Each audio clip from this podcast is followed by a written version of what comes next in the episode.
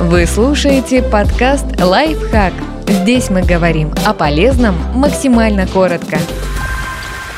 Что такое чистая диета и правда ли она обеспечит вам здоровье? Звучит так, будто это что-то очень хорошее. Чистое питание – это принцип построения диеты, основанный на выборе цельных продуктов и отказе от обработанных и рафинированных, содержащих химикаты и консерванты. Сам термин не имеет четкого определения и является скорее подходом к питанию, чем строго заданным режимом вроде кето или палеодиеты. Как правило, чистая диета включает овощи и фрукты, цельнозерновые и молочные продукты, бобовые, орехи, семена и животные или растительные источники белка высокого качества.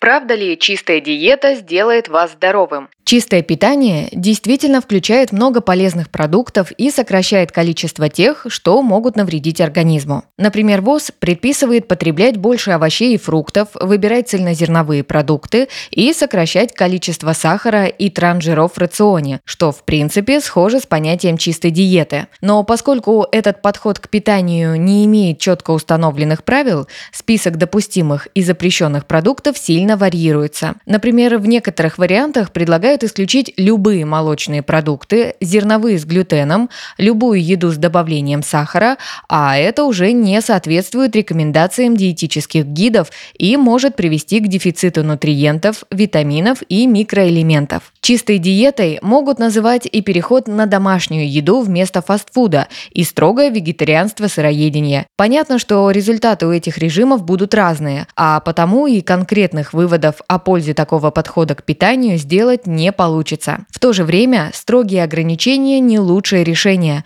как для поддержания веса, так и для здоровья в целом.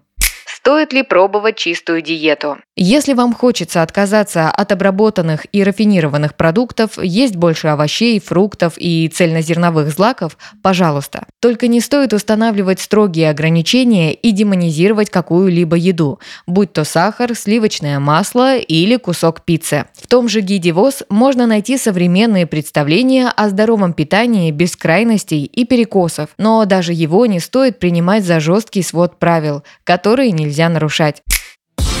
Подписывайтесь на подкаст «Лайфхак» на всех удобных платформах.